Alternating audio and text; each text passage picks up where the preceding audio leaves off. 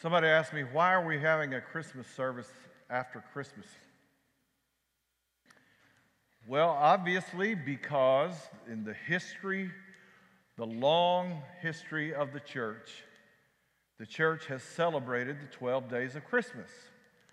I bet you thought the 12 days happened before Christmas Day, right?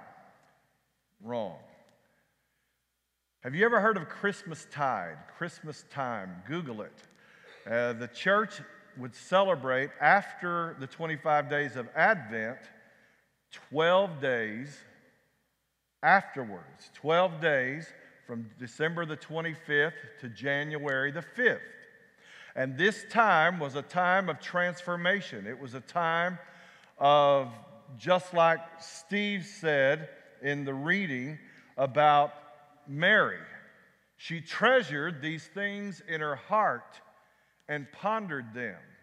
And that's what the 12 days of Christmas, that's what Christmas tide is supposed to be about. It's about us treasuring the Christ in our hearts, valuing the precious gifts that we have received through Christ, not what you got under the tree, kids, but it's treasuring the gifts of Jesus, the gift of Jesus, and the gifts that come through Jesus. And so let's spend these days thinking, meditating, treasuring all that Jesus Christ means to us and all that he has brought to us. And that's the point of this short sermon this morning. Unto us a child is born. You see, Jesus referred to himself as the light of the world in John 8 12 and John 9, verse 5. You remember when you open your Bibles to the beginning in Genesis, the very first thing that we have recorded that God said is, Let there be light. Let there be light. And the light came into the world as God spoke, and the light dispelled the darkness. Light gets rid of the darkness. And so, what God did in the very beginning, before He ever even made the earth, before He ever put man on the earth, God begins His plan with light. Light is necessary for life.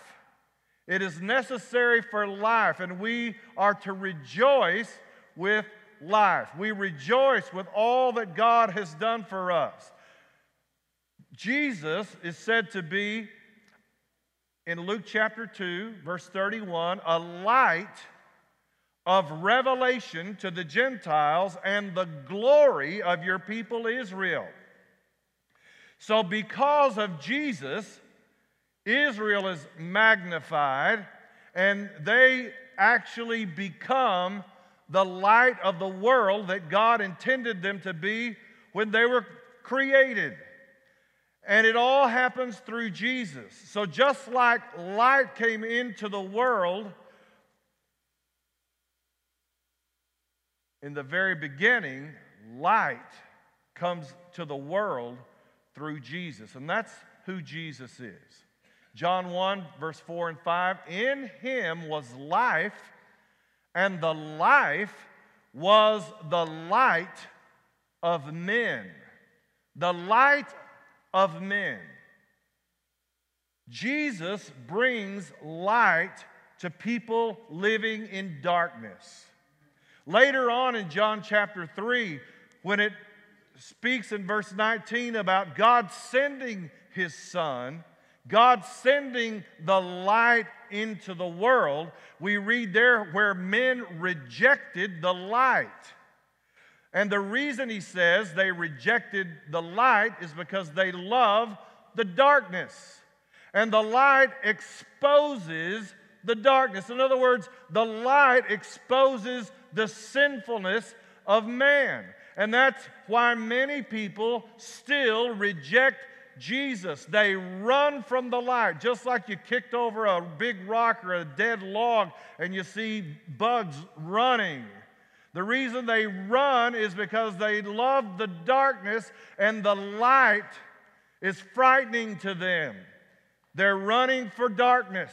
And that's what men do today. They run towards sin, they run towards evil. But in this dark world that we live in, God has sent His Son to give light to the world. And darkness never will overcome it. When you turn the light on, the darkness goes away.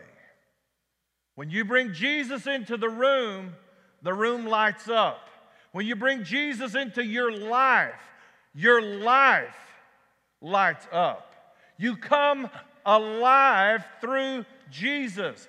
He is the light that brings life, and vice versa. He is the life that brings light, and the light gives us life.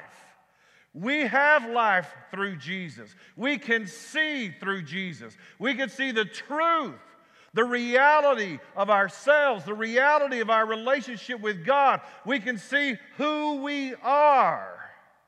And it amazes me how so many Christians really prefer the darkness. They don't want to be transparent. They don't want to share the truth about who they are. They don't want to talk about their struggles. They don't want to deal with their pain. They don't want to expose their issues. They want to keep it under cover and they want to dress up and act like we got it all together and everything's good. That's not how Jesus affects people. Jesus exposes the darkness. And that's how you get rid of the darkness is by admitting it, by confessing it, being real about what's going on in your life. And that's what Jesus does. Jesus is the light of the whole world. Jesus is the joy of the world. Those shepherds at first were afraid when the angel appeared, when the light showed in the middle of the night, when the light came, they were afraid of what they saw and what they heard. And yet, you keep reading, and as they listened to the message of the angel, they rejoiced in what they heard. The promised Messiah had come, he had arrived.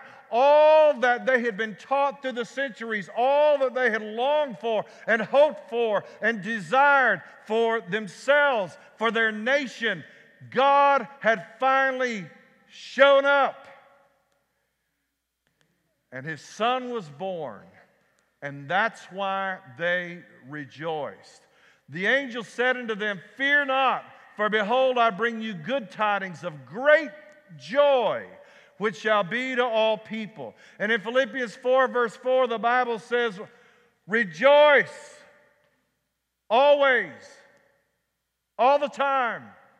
Rejoice. Why can't Christians rejoice? Why are so many down and depressed and discouraged? Why is there so much negativity in the life of Christians? Well, I want to tell you some reasons why.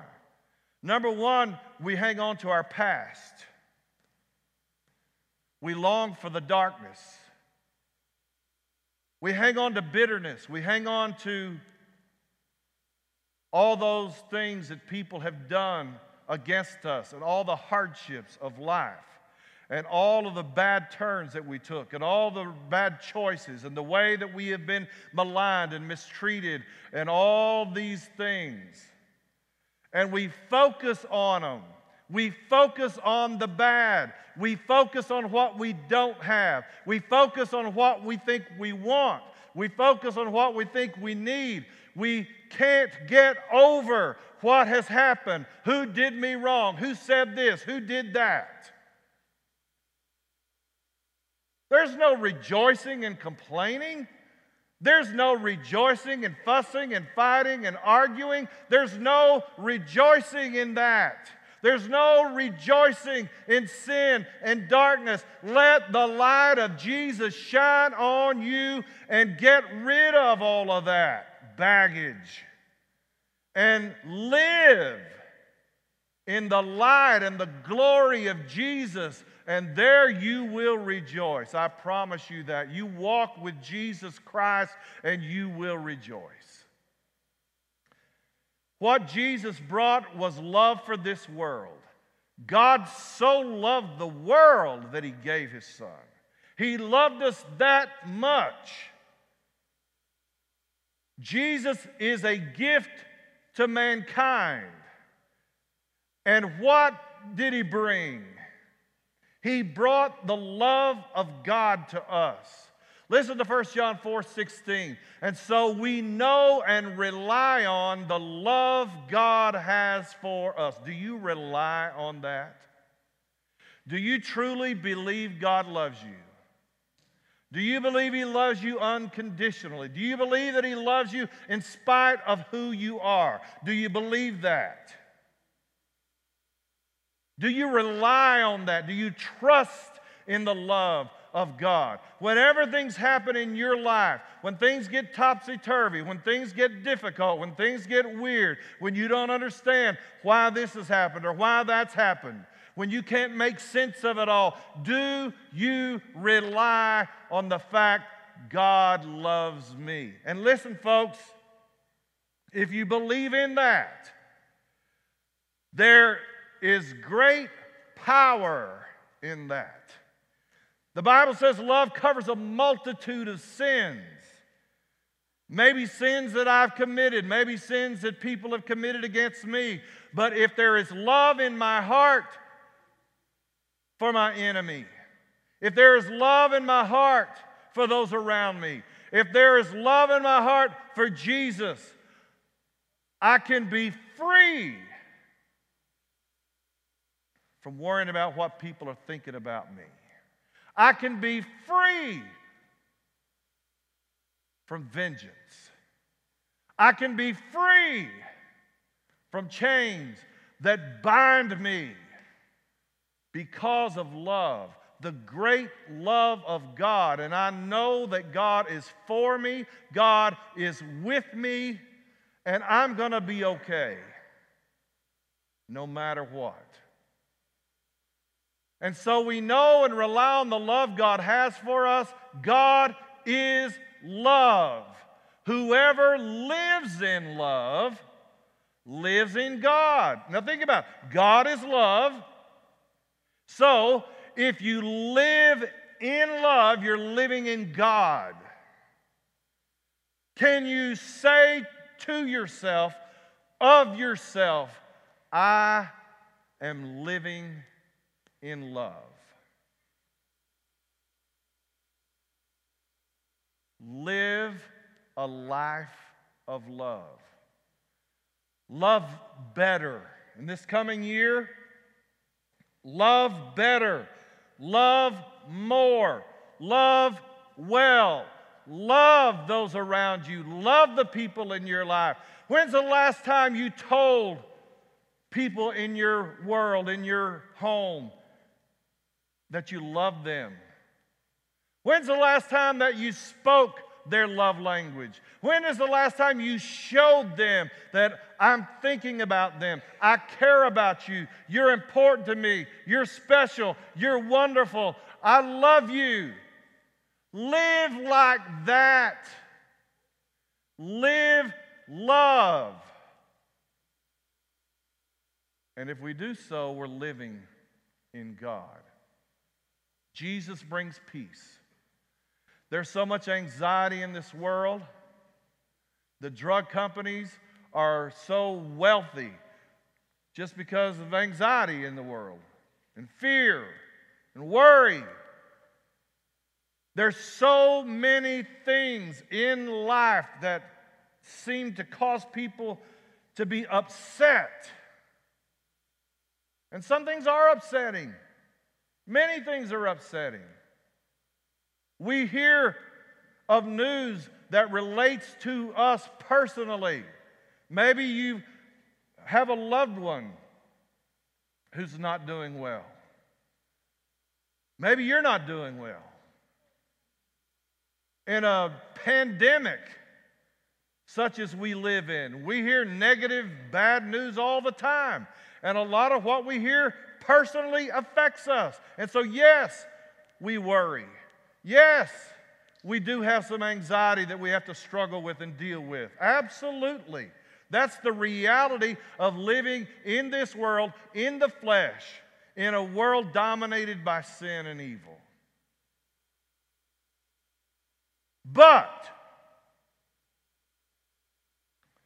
in Philippians 4, Paul says, Don't be anxious about anything, but pray about everything. Instead of worrying, let's try prayer. Let's just try it. Let's pray about it instead. Whatever is bothering you, whatever is haunting you, whatever is upsetting to you, whatever is disturbing you, pray about those things. And then he tells us the things that he wants us to think about. Think about good things. Think about the positive. Think about the beautiful. Think about the lovely. Think about the pure. Think about all of those kinds of things. And guess what? The peace of God. Look at what it says the peace of God, which surpasses understanding, will guard your hearts and minds in Christ Jesus. What does a guard do? He protects. So, in other words, he protects. The peace of God will protect your heart and mind in Jesus. So, let's look at it again. What are we told to think about? What is true? How many times do we have false narratives running around in our head? They're not even true. Think about the things that are true. Think about what is honorable, just, pure, lovely, commendable. These are the kind of things. And, and, and look at what he says at the end of verse 9. Practice these things, and the God of peace will be with you. And then look at Colossians 3:15. Let the peace that comes from Christ rule in your hearts. And finally this morning Jesus is the hope of the world. When those shepherds jumped up and took off running out into the darkness toward those lights in Bethlehem, when they ran with great joy because of what they had seen and heard, when they ran to Jesus, they ran to Jesus and they rejoiced because it was hope fulfilled. The nation of Israel had longed for the coming of the Messiah for a long, long time. They, at this time, were under the oppression of the Roman Empire. There were a lot of things that were not right with them, with their culture, with their society. There were many, many things about the Jews in the first century that were not at all what they were supposed to be and what God wanted them to be. But they had hope burning in their hearts. They knew that God is true, what He says is going to happen. And God had made some promises to them. He had promised them that He would send a Messiah, a deliverer, a Savior. They knew that, they believed that, and they longed for that. And so now He has come. He has arrived. And those shepherds could not wait to see Him, and so they ran to see the promised Messiah. You know what Jesus brought to Israel? is essentially what Jesus brings to us. Just like the Jews longed for and hoped for and dreamed for deliverance, we can relate to that. Now, on the one hand, deliverance, salvation has already come. There is an element of fulfilled hope already in us. John said in 1 John 5 13, My little children, these things I write unto you that you may know that you have eternal life. You have it. He didn't say one of these days when Jesus comes, you're going to have eternal life. No, he said, You have it. And Jesus says it's an abundant life that he came to give. So, the things that I've talked about this morning the joy, the love, the peace, the hope, all of these things that we've talked about, these are gifts of God for us now. We experience all these things now. We live lives of love now. We have peace now. We live lives of joy now. And the hope that comes in Christ is real and it is present. But it includes the promises of God that are yet to be fulfilled. For example, Hebrews 2:14 tells us the last enemy that will be destroyed is death. Well, death has not been destroyed yet. We're still attending funerals. God's not finished, it's not over. That's why there's a lot of things gone wrong that have not been fixed or corrected. God is not finished. And what that means is that He will finish His work, He will complete what He started out to do. His plan is going to be accomplished. You can count on it. Period. And that is the hope that lies within us. I don't hope to go to heaven, I'm going to heaven. Heaven is living in me. The Spirit of Christ is in. I don't hope to be with Jesus wish to be with Jesus. I am with Jesus now, right here, in this body, in this life. However, God promises that Jesus is coming back, and when He comes back, these mortal bodies will be changed in the blink of an eye. We will put on immortality, and all the dead in Christ are going to come up out of the graves, and we're going to have the greatest, most joyous reunion ever. Ever.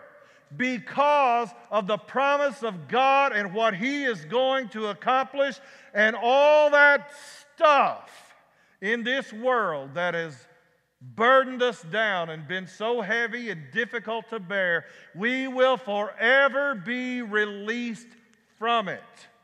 And sin and death will be no more. Folks, if you can't clap about that, I'm done.